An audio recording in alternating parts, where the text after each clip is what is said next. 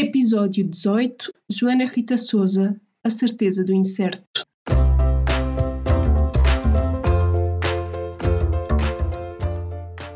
Olá, eu sou a Neuza e este é o Saltei do Sofá, um podcast sobre mudar de vida, sair da zona de conforto e viver alinhado com a própria essência. Todas as semanas vou entrevistar um convidado inspirador ou partilhar uma reflexão minha. Deixa-te inspirar.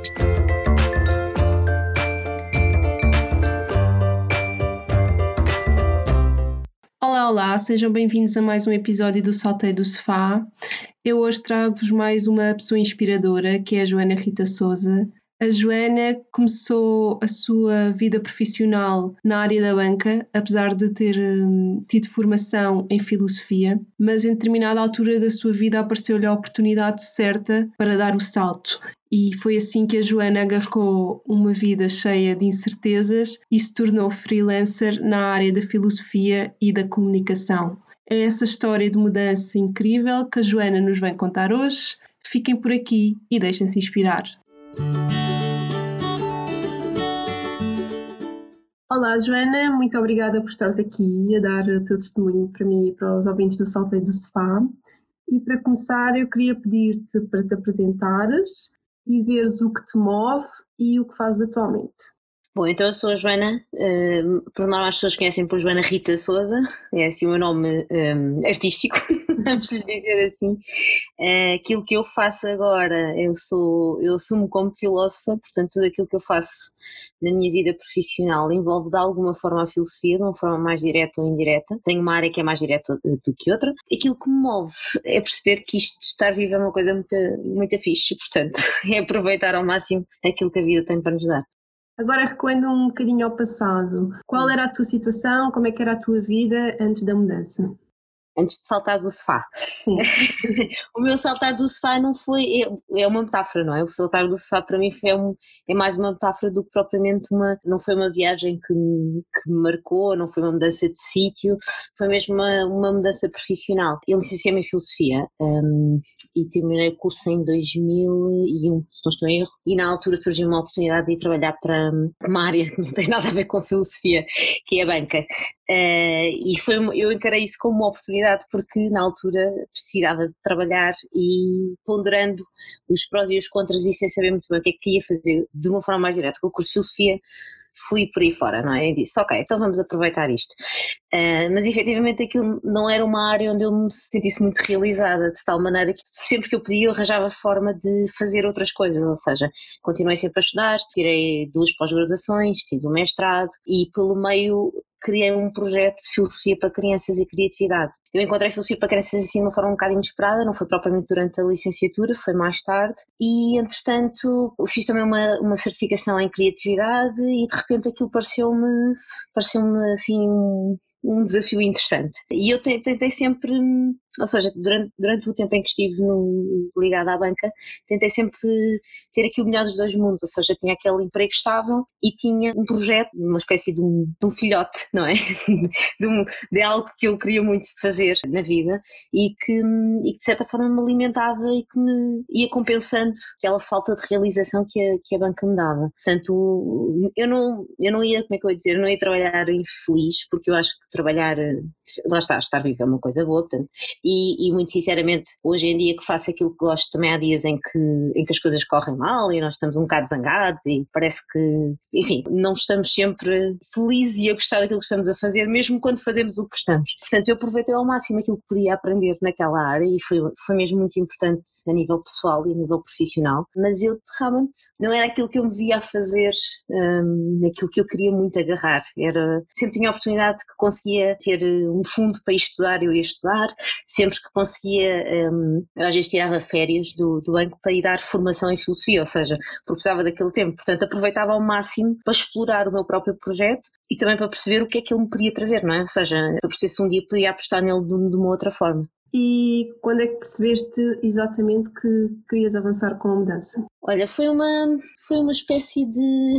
É foi uma conjuntura feliz e infeliz ao mesmo tempo, porque foi na. acabou por ser em 2012, 2013, em que surgiu a oportunidade de eu me vir embora, ou seja, foi na altura em que havia muitos despedimentos e a banca, estava, a banca e outras áreas estavam a reduzir pessoal, e eu acabei por perceber que se calhar ou era naquele momento ou então seria muito difícil, porque quando nós temos um emprego estável que nos dá olha, que nos dá um ordenado fixo ao final do mês, que nos dá uma série de benefícios eh, a nível de seguros e de, enfim, dá-nos uma estabilidade que não é só a de ter um trabalho, é mesmo uma coisa mais estável. É difícil depois decidir, eh, quando estás a ponderar os prós e quando dizes, ok, então tá, mas eu tenho isto, vou para, completamente para o desconhecido, uh, não tenho o que é que eu faço, o que é que eu vou fazer, como é que isto começar de novo, não é? Como é que é, como é que não é? Portanto, surgem sempre muitas questões e quando estás nos prós e contras, uh, racionalmente, apesar de nós sermos muito emocionais, eu acho que depois aí foi a emoção que me, que me levou mesmo a dizer, ok, então vou embora e vamos ver o que é que isto vai dar, mas quando estamos naquela cena muito lógica de prós e contras e de quase de uma análise SWOT, não é? Na tua vida, pesa sempre o não. Então vamos, vamos ficar. Pode ser que haja uma oportunidade, pode ser que eu consiga, com o mestrado, encontrar qualquer coisa, pode ser que eu consiga para a geração encontrar qualquer coisa. Mas de facto nunca surgiu essa oportunidade dessa maneira. Ou seja, eu candidatava muito a outros tipos de trabalho, mas como não, isto é em Portugal é um bocadinho assim. Como eu não tinha experiência, não é? Porque só tinha experiência, por exemplo, em recursos humanos, só tinha, estava a trabalhar na banca, mas não sequer estava nessa área, pesava sempre ali que, ah, está bem, ok, tem, tem habilitações académicas, mas falta aqui qualquer coisa. E também ninguém dá a oportunidade a quem é uma coisa que pedem experiência, mas ninguém dá a oportunidade para a pessoa ganhar experiência, não é? E então acabou por ser assim uma conjuntura de foi um bocadinho ou é agora ou se calhar não, sei se vou ter uma, uma oportunidade destas, ou seja, se vou ter mesmo aquela conjuntura de ok, então se os senhores estão, vamos embora, e eu venho-me embora, é, ficamos todos felizes e damos todos bem. E eu vim um bocadinho eh, para o vazio, não é? Não sabia o que é que me ia acontecer, tinha algumas perspectivas, mas era tudo muito incerto. Portanto, foi assim nessa, nessa conjuntura que eu optei por, por abandonar a banca e dedicar-me a, a outras áreas. E quando tu saíste da banca já sabias exatamente o que é que ias fazer? Não, não, não tinha plano nenhum. não tinha plano nenhum. Ou seja, eu tinha aqui algumas possibilidades. A possibilidade era dar continuidade ao projeto de filosofia, não é? E, e continuar e, e assumi-lo de uma forma a 100%. E tinha aqui outras possibilidades porque eu sempre, eu para divulgar o meu projeto de filosofia, tive que aprender a, a vendê-lo, entre aspas, não é? A apresentá-lo ao mundo, a mostrá-lo que ele existe, a, a cativar as pessoas para aquilo que eram as oficinas de filosofia e criatividade que eu fazia. E eu comecei desde muito cedo, logo desde o início do projeto, comecei por criar um blog, depois apareceram as redes sociais, outras redes sociais, para além do blog, o Facebook, o Twitter e mais recentemente o Instagram, mas aqueles eram os meus canais de comunicação, porque eu não tinha outra forma de, portanto, utilizando ferramentas gratuitas estas eram as que me estavam ao meu alcance. E eu desde muito cedo comecei a divulgar o projeto e comecei a criar, de certa forma, um nome em Portugal, porque eu era das poucas pessoas que trabalhava nesta área e divulgava o trabalho que fazia. Foi uma estratégia que eu primeiramente assumi assumi de uma forma um bocado sem saber muito bem. E depois daquilo aconteceu, disse: Não, mas espera lá, eu, se quando as pessoas googlam filosofia para crianças, Portugal, primeiras entradas são do meu blog, eu estou a fazer alguma coisa certa, não é? Uh, e então eu, eu comecei a desenvolver-me nessa área, ou seja, na área do marketing, que era uma área que eu tinha abordado em recursos humanos, em consultoria de empresas, mas um bocadinho só por, por, por necessidade, ou seja, fazia aquilo que me interessava para o meu projeto ser, ser visível. E o que aconteceu é que eu comecei, por Carolice, a ajudar algumas pessoas que tinham uh, algumas marcas, fazia alguns textos, fazia comunicação, fazia o copywriting, ou seja, estava ali a entrar no meio, mas não, não estava a entrar no meio de uma forma oficial porque eu também tinha outras coisas para fazer. Quando saí da banca, pensei assim: bom, eu tenho aqui dois caminhos possíveis. Tenho o caminho da filosofia, que eu nunca vou querer abandonar, ou seja, mesmo que eu não consiga fazer isto a 100%, ia querer sempre, e vou querer sempre que eu consiga ter projetos nesta área. E tinha esta parte da comunicação, uh, que acabei por desenvolver, depois fui fazer formação em social media e em marketing digital, e, e acabei por desenvolver como mesmo assumindo-me que, não, ok, então é por aqui que eu vou conseguir trabalhar, é por aqui que eu vou conseguir, uh, enfim, ser uma pessoa freelancer e um recibo verde em Portugal, mas, mas era uma, foi, foi arriscar nesse sentido. Ou seja, quando abandonei a banca, fui estudar esta área, portanto, fui formar-me, porque hum, tinha noção do que estava a fazer, mas não tinha efetivamente aprofundado nada, não tinha aprendido com ninguém especificamente aquela área. E o marketing é uma área muito vasta e o marketing digital acaba por ser muito específico. Então fui-me dedicar fazer formação e hoje em dia dou formação nesta área também, portanto as coisas mudaram. Foi sim uma volta interessante e, portanto, houve uma altura que eu disse: Ok, vou prestar nestas duas vertentes a ver o que é que consigo tirar daqui, não é? O que é, como é que eu vou conseguir viver a partir daqui. Eu, durante o pouco tempo de desempregada, os meus amigos queixavam-se que nunca me viam. Diziam que viam menos do que quando eu estava a trabalhar. Isto porque eu aproveitava tudo o que fosse, às vezes há formações gratuitas, há eventos, há, ou seja, tentava estar presente, absorver o máximo de conhecimento possível e outra coisa muito importante que é fazer os contactos, não é? Apresentar mais pessoas, estar presente nos sítios, uh, usar também aqui as minhas redes sociais para, para mostrar aquilo que sou capaz e aquilo que já tinha feito.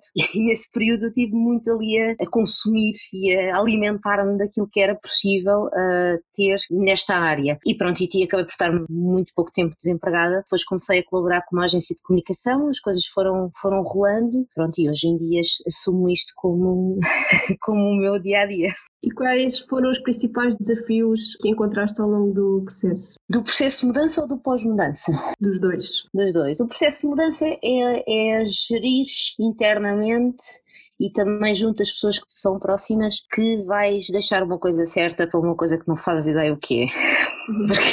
Porque eu não tinha mesmo nada, não tinha nada em vista concreto. Eh, e isso assusta um bocadinho quem está perto de nós e quem gosta de nós, como é óbvio, não é? Porque entrares numa uma zona muito desconhecida, num terreno muito pantanoso e ainda por cima numa conjuntura que em Portugal era muito negativa, ou seja, havia muitas pessoas desempregadas, havia um estigma muito grande também no desemprego, portanto havia aqui uma. Era complicado complicado gerir isto e just, às vezes até justificar-me porque é que eu tinha tomado esta opção. E eu percebo o medo, não é, que existe relativamente à mudança, porque mudar não é fácil, mudar traz dores, apesar de, de, eu, de eu sentir que estava a mudar para uma coisa que eu não sabia o que era, mas que eu achava que ia ser melhor do que aquela que estava a viver, não financeiramente, não por aí, mas por outros motivos, é sempre um processo de, enfim, de gestão interna, não é? De, ok, agora vou-me lançar nisto, isto pode, isto pode ser a pior decisão da minha vida, eu posso nunca mais ter um ordenado como tinha, eu posso nunca mais ter um seguro de saúde, ou seja, eu, eu, o que é que eu posso fazer ou o que é que eu vou deixar de fazer? Portanto, há aqui uma gestão interna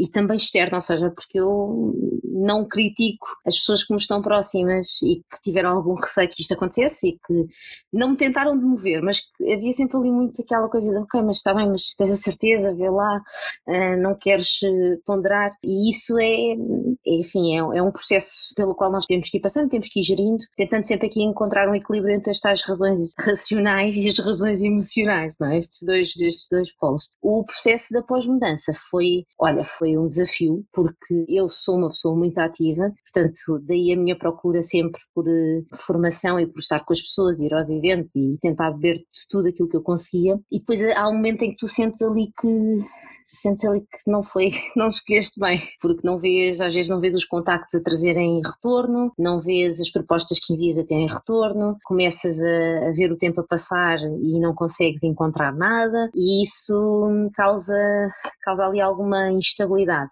uh, e algum receio no dia a dia, o que é, como é que vai ser o dia da manhã. Mas eu, entretanto, lembrei-me de um filósofo, acho que neste processo foi quando, quando o Heraclito se tornou mais presente na minha vida.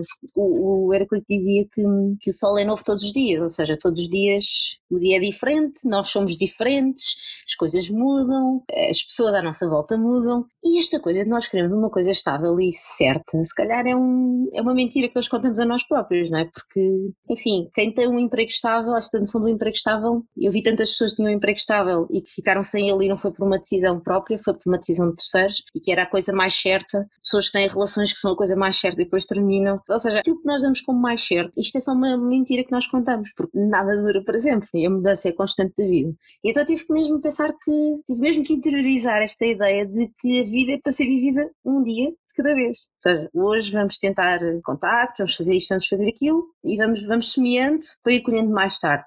E esta minha perspectiva de, ir semeando e de ir acompanhando aquilo que estava a acontecer para colher mais tarde foi de facto uma estratégia que me trouxe muitos frutos. Portanto, eu consegui, consegui que o meu projeto de filosofia para crianças e criatividade se mantivesse vivo, e, e hoje em dia uh, é, faz parte do meu dia a dia este trabalho. Inclusive estou a dar aulas nesse, nessa área e consegui impor-me, entre aspas, no mercado e, e, conseguir um espaço no mercado na área da comunicação e social media. As duas áreas onde eu estava ali com, a balançar no, no pós-banca acabaram por. Um, hoje fazem parte da minha vida as duas a 100%, não é? As duas são áreas, hum, como é que eu ia dizer, eh, são áreas que, que há alturas em que eu tenho mais trabalho numa área, há alturas em que tenho mais trabalho na outra, mas há aqui, depois vai-se criando aqui um equilíbrio e as coisas vão se gerindo internamente, sempre com esta ideia de que às vezes as pessoas dizem, então como é que vai ser, eh, que é que vais fazer no verão? Eu digo, eu não sei como é que vai ser a minha semana seguinte, nem sei como é, o que é que vou fazer daqui a 15 dias, quanto mais no verão, porque de facto esta, esta vida do freelancer e do, da pessoa que vai trabalhando por projetos e que vai criando parcerias e vai estando aqui e ali.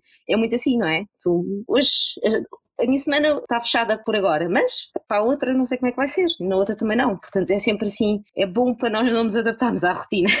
Temos sempre dias diferentes. E durante o processo de mudança, ou talvez antes de decidires sair da banca, como é que tu geriste o fator dinheiro? assim fui uma pessoa muito poupadinha, uhum. no sentido em que eu sou das poucas pessoas que eu conheço que os dois carros que teve na vida foram comprados a pronto. Isso foi uma coisa que eu sempre que eu sempre geri internamente que era, eu como quero sair da banca, eu não quero agarrar a ela nesse sentido. Portanto, eu não comprei casa, como já disse, carro, os dois os únicos carros que comprei, eu tinha poupado para eles. Fiz essa gestão para não ficar Há aqui uma questão que é, que é a vantagem de ser empregado da banca, é que muitas vezes o acesso ao crédito é vantajoso, está mesmo uma coisa que está mesmo no, no acordo coletivo de trabalho. E seduz um bocadinho, não é? Pensar, ok, eu até consigo fazer aqui um empréstimo por um valor vantajoso, um, por uma taxa vantajosa, porque tenho esse benefício, e eu nunca fiz isso.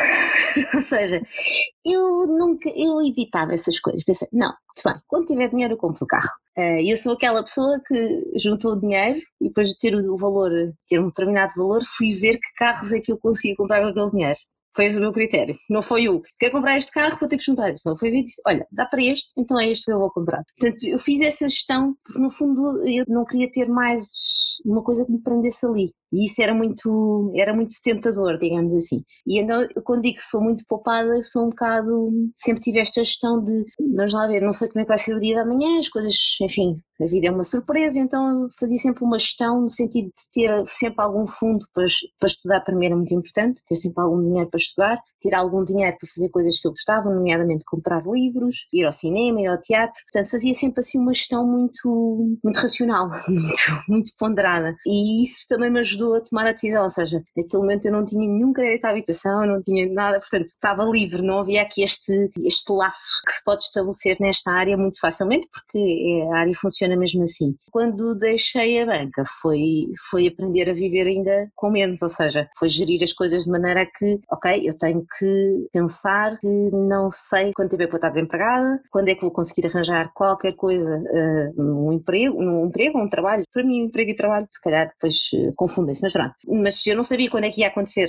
uh, isso, portanto, fiz sempre ali uma gestão muito, muito por baixo, muito cautelosa, porque a incerteza era uma coisa muito certa.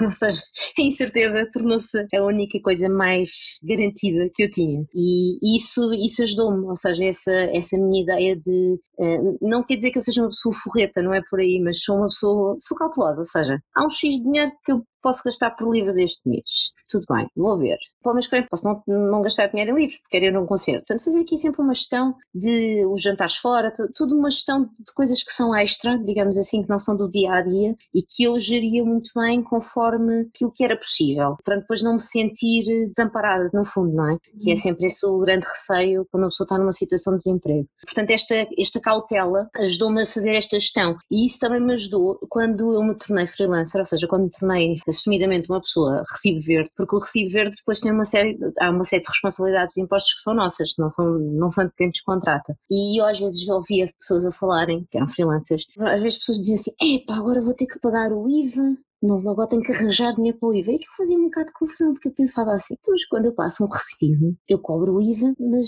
vem lá o IVA, não é? Vem lá o IVA dentro. Se eu tirar o IVA para o lado, eu fico só com o dinheiro que é meu, certo? E aquele IVA fica lá. Que é para quando o senhor da contabilidade dizer assim, Joana, tens que pagar o IVA, aquele dinheiro está lá à parte, ou seja, não se mistura. E isto fazia-me com um bocado de confusão, que era como é que as pessoas, como é que não, não previam isto, como é que não, não geriam as suas contas desta maneira. Então sou aquela pessoa super, mega, hiper controlada que quando recebe o seu valor, há uma poupança para pôr o dinheiro do IVA, o resto do dinheiro que é meu fica meu e depois ainda há a retenção que se faz do IRS, que é para quando for fizer o IRS estar mais descansado. Ou seja, eu faço esta ginástica e isto, isto é, é mesmo preciso haver uma disciplina, ou seja, nós não podemos abrir uma exceção, porque no mês em que abrimos uma exceção, podemos correr o risco de depois não conseguir suportar estes impostos que estão a nosso cargo e esses não, esses ninguém nos vai, ninguém nos vai perdoar a dizer, ah, pois olha, está bem, então pronto, desculpe, estás perdoada, pagas para o mês que vem. Portanto, estes são mesmo responsabilidades nossas. E esta minha noção de, de arrumar as contas, do que é que é realmente o dinheiro líquido que eu recebo, aquele que tem que ficar postado, ou seja, o meu contabilista até me diz, ah, você é muito organizada, disse, tem que ser, tem mesmo de ser, porque estes, estas coisas estão ao nosso cargo. É uma responsabilidade minha e eu não posso uh, abdicar dela, nem esperar, nem posso depois estar a trabalhar, entre aspas, contra o tempo, a arranjar dinheiro para. Portanto, esta minha cautela de gestão também me ajudou neste dia a dia, que é difícil num freelancer, ou seja, que é difícil nós passamos um recibo de X, mas desse X é aplicado o IVA, mas há 25% ficou em retenção, ou seja, tu recebes, trabalhaste para X, mas vais receber menos na, na tua conta. Mas isso depois conta, isso depois tem um efeito positivo no futuro, mas no momento parece parece que custa um bocadinho, não é? é? Mas é uma questão de hábito, é uma questão de nós aprendermos a viver assim e aprendemos também a fazer a gestão e adaptarmos a ela. Porque, eh, como diz o Tony Carreira, isto foi a vida que eu escolhi, não é? Portanto, se foi a vida que eu escolhi, eu tenho que a assumir na sua, na sua inteireza e geri-lo da melhor forma possível. E tiveste alguma fonte de inspiração ou de informação que te tivesse ajudado ao longo da mudança? Eu tive, tive algumas fontes de inspiração, ou seja, pessoas que tinham passado, inclusive tinha dois amigos, e tenho dois amigos que passaram uma situação muito idêntica, ou seja, um deles até foi muito idêntico, demasiado idêntico, porque ele também trabalhava na banca e, e, e deixou ao mesmo tempo que eu, um bocado assim sem, sem saber, uh, e uma outra pessoa também, ou seja, eu depois encontrava, tinha ali um ponto de apoio porque era como se nós falássemos a mesma língua, não é? Estávamos a passar pelo mesmo processo e isso, isso ajuda, uh, ajuda a ter um olhar de quem está a viver o mesmo, quem está uh, com as mesmas dúvidas, com as mesmas certezas, com as mesmas ansiedades, portanto isso foi, foram essas pessoas reais, pessoas muito próximas mas que acabaram por, por ser aqui inspiração e, e, apoio também, não é? Ou seja, inspiração porque, ok, vamos passar pelo mesmo e vamos assumir que vamos passar por um processo de mudança e depois também de apoio porque era fácil falar sobre estas coisas, não é? Havia ali já um encontro de uma empatia situacional que nos facilitava a conversa. E consideras que hoje em dia estás muito mais alinhada com aquilo que és? Ah, sim, completamente completamente. Não estou nada arrependida de ter, de ter mudado. Acho que já me habituei a esta incerteza. Acho, não sei se consigo viver de outra maneira. Isto é um problema. Já, vejo, já me perguntaram se eu queria voltar a ter um 9 to 5 job e, e, eu não sei se consigo, confesso, porque eu só tenho estado a falar aqui dos aspectos mais, mais eh, enfim, eu não digo negativos, mas que são mais, que exigem mais cautela. Mas há uma liberdade grande no meio disto tudo, que é, ok, eu posso trabalhar aos sábados, sim, muitas vezes trabalho aos sábados, mas eu se achar, se puder, se me organizar, tiro uma manhã durante a semana, tiro outra, outra tarde durante a semana, ou seja, arranjo aqui uma, uma outra liberdade para gerir o meu tempo e para poder fazer coisas que gosto, para poder fazer nada, também é bom. E já encontrei esse equilíbrio, porque houve uma altura, logo quando comecei a trabalhar como freelancer, em que trabalhava muito, ou seja, tinha, como tinha medo, não sabia o que é que ia acontecer no dia a seguir, e então tentava agarrar os projetos todos e fazer tudo, que era para não perder oportunidades. E não consegui fazer isso muito tempo, primeiro porque sou humana e, e preciso descansar. Acho que todos nós precisamos desse equilíbrio. E segundo, porque percebi que não era o caminho, porque eu estava, estava a trabalhar muito, mas com menos qualidade do que aquela que eu também gostava de apresentar às pessoas que, com, quem, com quem estabeleço as parcerias e com quem trabalho. Então tive mesmo que parar e ajustar-me um bocadinho dentro daquilo que eu queria. E eu às vezes costumo dizer, prefiro trabalhar menos, e eu sei que se trabalhar menos ganho menos, mas ter, conseguir aqui este equilíbrio. Ou seja, há semanas em que, por exemplo, trabalho os sábados todos, ok? É uma fase, mas depois recuperar isso em tempo útil para descansar, para estudar, para ler, ou seja, para ter, para ter aqui este equilíbrio. Portanto, há aqui uma, um lado de liberdade que eu acho que, que a mim me agrada e que eu não sei se vou conseguir abdicar dele, por exemplo, não é? Esta liberdade dos horários, a liberdade de poder trabalhar em casa muitas vezes, enfim, de organizar a, eh, a minha agenda muito à medida dos projetos que eu tenho e daquilo que eu também quero fazer e daquilo que quero escolher fazer e objetivos e próximos passos para o futuro? O que é que tens? Olha, o futuro parece que é uma coisa que chega amanhã, que eu ouvi dizer. Olha, não sei, hum, uma vez fui a uma entrevista e perguntaram onde é que eu, aquela pergunta clássica de onde é que se vê daqui a 5 anos? E eu disse, olha, eu nem sei bem o que é que vou fazer para a semana. Portanto, não faço ideia do que é que vou estar a fazer daqui a 5 anos há coisas que eu gostava de continuar a fazer. Gostava de continuar a trabalhar em comunicação e em filosofia, gostava de continuar a ser voluntária numa associação onde sou, uma associação de animais, gostava de ver os meus afiliados a crescer e de participar no crescimento deles, portanto, tudo isso são coisas que eu gostava de fazer. Quero continuar sempre a estudar e aproveitar, eu tenho assim uma, uma paixão também pelo lado académico, portanto acho que nunca me vou livrar disso. Já fiz dois mestrados, entretanto, portanto, há aqui uma tendência para, para estudar. Isto são coisas que eu gostava, mas eu, ao certo, não sei o que é que vai acontecer depende muito de coisas que eu não consigo controlar, certo? Portanto, há dinâmicas que nós não conseguimos controlar, apesar de nós acharmos que temos a vida toda alinhada e tudo arrumadinho. Portanto, não, não sei o que é que o futuro me vai trazer, sei coisas que eu gostava de continuar a fazer no futuro e estou muito disponível. Eu acho que este processo de mudança ajudou-me um, a criar esta disponibilidade para abraçar desafios novos. Ou seja, eu, como te disse, quando saí da banca tinha estas duas ideias, estas duas áreas onde estava a trabalhar, mas eu, eu estava disponível para fazer outra coisa qualquer. Aí as pessoas diziam, mas, mas, mas agora que saíste, não vais apostar mesmo assim? Eu quero apostar numa área que gosto, é verdade. Mas se eu não conseguir tirar daqui rendimento e não conseguir arranjar aqui trabalho, eu não me importo e estou super disponível para abraçar outra coisa qualquer, com a mesma energia que como fui para a banca quando terminei o curso de, de filosofia, porque eu acho que essa vontade de persistir é importante e este, este meu lado de ir semeando para colher trouxe-me assim uma, uma resiliência, que é uma palavra que se usa muito, ou um estoicismo. Eu às vezes conto uma história, às vezes quando as pessoas falam da pressa e de, das coisas acontecerem, conto uma história que é a história do limoeiro do meu avô. Eu quando tirei a carta, tinha, tinha 18 anos, 18 ou 19, uma das primeiras coisas que eu fiz foi comprar um limoeiro, o meu avô queria ter um limoeiro no, no terreno dele. E então ele andou a estudar, meu avô sempre trabalhou na, no, no, campo, andou a estudar o melhor sítio para colocar o limoeiro. Lá a estudar qual era a melhor posição, por causa do sol, por causa do vento. Lá escolheu e eu lá fui, das primeiras coisas que eu fiz quando tirei a carta. Fui buscar o limoeiro, porque foi assim um momento épico para mim. Então lá fui eu buscar o limoeiro, lá foi posto o limoeiro, lá foi cuidar do limoeiro e eu acho que o meu avô, enquanto foi vivo, o limoeiro nunca deu limões. Ou seja, era o limoeiro mais inútil da vida. E ele lá fazia isto, há umas mesinhas que se fazem por causa do limoeiro, pôr isto, pôr aquilo, bater com uma pedra, fazer. Portanto, tudo aquilo que eram aquelas mesinhas possíveis imaginárias, ele foi crescendo, mas ele nunca deu limões. E ele deu limões há, relativamente pouco tempo. Uh, eu já tenho, tenho 39 anos, portanto imagina, já tirei a carta há 20, não é? E eu às vezes penso muito nisso, que é, não é, não querer que as coisas aconteçam, mas é, parece que há um, é uma espécie de, de, um ritmo, não é? Há um ritmo para as coisas acontecerem. Portanto, aquele limoeiro lá entendeu dar, dar limões naquela altura, porque é como eu digo um bocadinho na filosofia. Nós não temos pressa, estamos aqui para pensar, para jogar o pensamento, para brincar com o pensamento. Isto tem que ser uma coisa feita com o nosso próprio ritmo. Portanto, esta noção da resiliência, não é? De, não é de tu te conformares e pensar, não, isto não vai acontecer. É pensar, ok, eu vou semeando. Como eu vou lá com o limoeiro, vou semeando. Vou semeando, vou vendo, vou lendo o borda d'água para saber como é que está o tempo, por aí fora. Portanto, não vou, não vou baixar os braços. E vou deixar também que, que a vida, não é? Que as coisas que fazem parte da vida me vão. Se eu estiver atenta, eu acho que nós conseguimos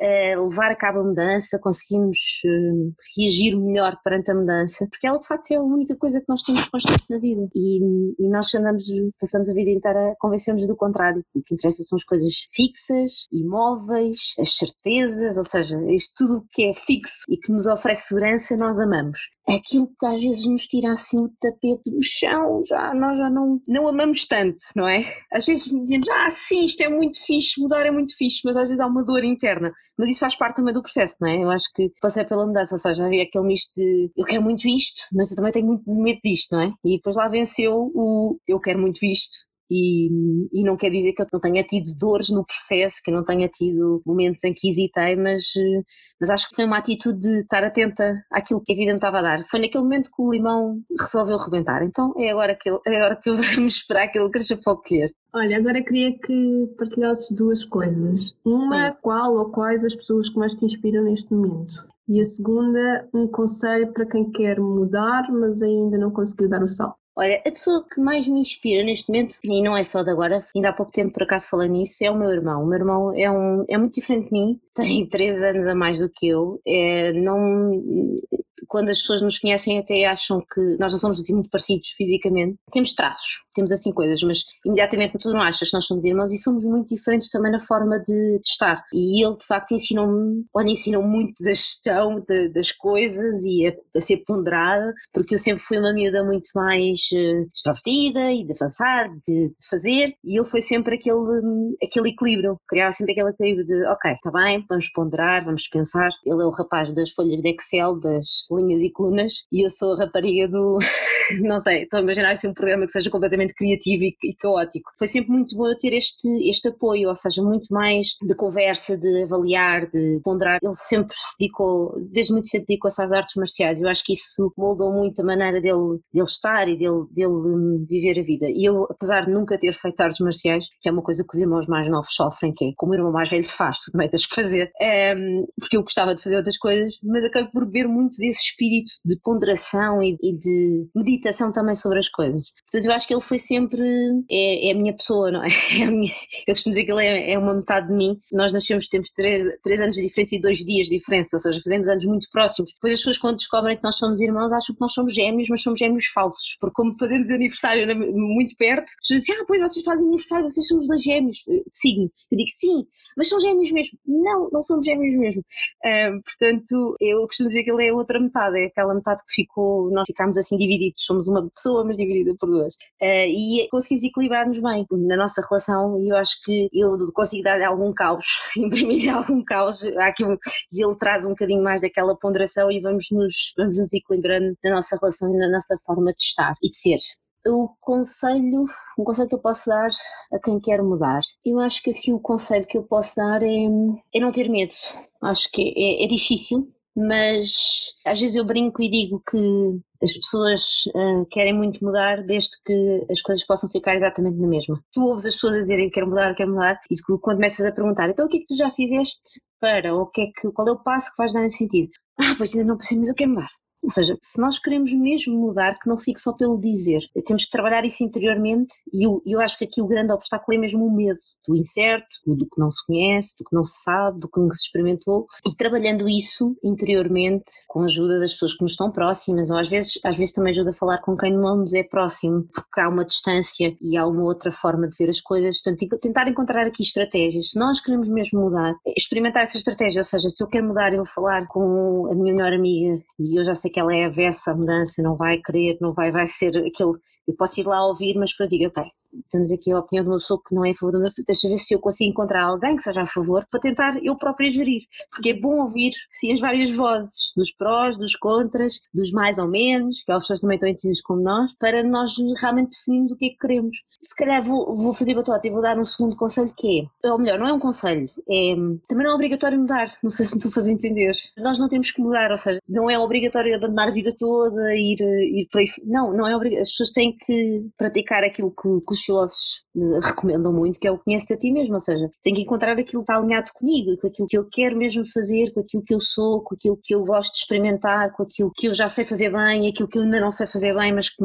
mas que de certa forma me provoca e me estimula. Portanto, também não é obrigatório, não temos todos que mudar esta coisa de, de para, ser, para ser uma pessoa bem sucedida temos que ser empreendedores. Não, há pessoas bem sucedidas que não são empreendedoras, têm um trabalho regular, das 9 às 5, são pessoas que têm a sua vida organizada e sentem-se bem. Portanto, não temos que ser todos empreendedores, não, não temos todos que mudar a nossa vida radicalmente. Uh, às vezes há mudanças pequenas que são muito mais significativas na nossa vida, que não têm esta dimensão do emprego, ou do sítio onde tu moras, ou das relações que tu tens, mas, mas, são, muito, são muito importantes. Às vezes basta só passar a fazer uma rotina de outra maneira e nós já estamos a imprimir mudança na nossa vida. E já estamos muito mais seguros, mais relaxados, mais alinhados connosco próprio. Uhum. Por fim, queres dizer-nos onde as pessoas te podem encontrar e saber mais sobre ti e sobre o teu trabalho? Olha, eu tenho dois blogs. Tenho um blog onde cabe tudo e mais um par de botas, como eu costumo dizer, que é aquele onde eu falo de tudo o que me apetece. O blog tem este lado de diário, não é? De quase de confessionário. Não tem um nome muito fácil. Eu, eu, vamos lá ver. Agora, se fosse criar os blogs, tinha mudado os nomes. Na altura eu não sabia o que é que estava a fazer, não tinha de, muito bem essa noção. Uh, mas o, o, aquele mais onde cabe tudo é o All About Little Ladybug portanto é tudo sobre a Joaninha. Durante muito tempo eu fui conhecida na internet como a Little Ladybug E depois tenho o outro blog, onde partilho aí só mesmo o meu, o meu projeto de filosofia para crenças e criatividade, que tem as minhas iniciais no nome e na forma de pesquisar, mas é muito, se forem ao Google, puserem Joana Rita Souza, é uma das primeiras entradas,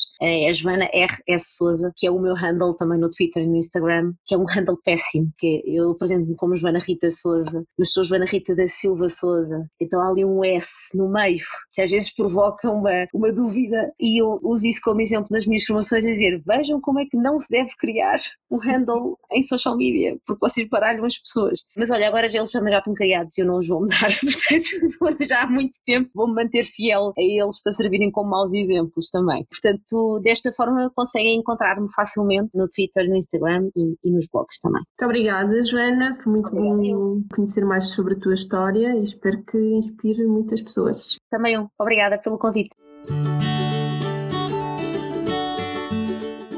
Muito obrigada por terem ficado até o fim. Espero que tenham gostado da história da Joana. Eu queria vincar um ponto que ela, que ela falou e que eu considero bastante importante, que é o facto de não somos obrigados a todos fazer grandes mudanças na nossa vida. Aliás, já fiz aqui um episódio com a Sofia Mais Feliz em que justamente referia essa mudança, ou seja, a Sofia fez uma mudança grande na sua vida, mas foi uma mudança interna, não mudou nada externamente porque aqui o importante é nós estarmos alinhados e mais do que fazer grandes mudanças externas, as mudanças têm que ser muito dentro da nossa cabeça e da maneira como nós vemos as coisas e nos, nos posicionamos perante aquilo que nos acontece. Por isso, reflitam exatamente naquilo em que se sentem insatisfeitos e naquilo que realmente precisa ser mudado e não cedam à obrigatoriedade de mudar.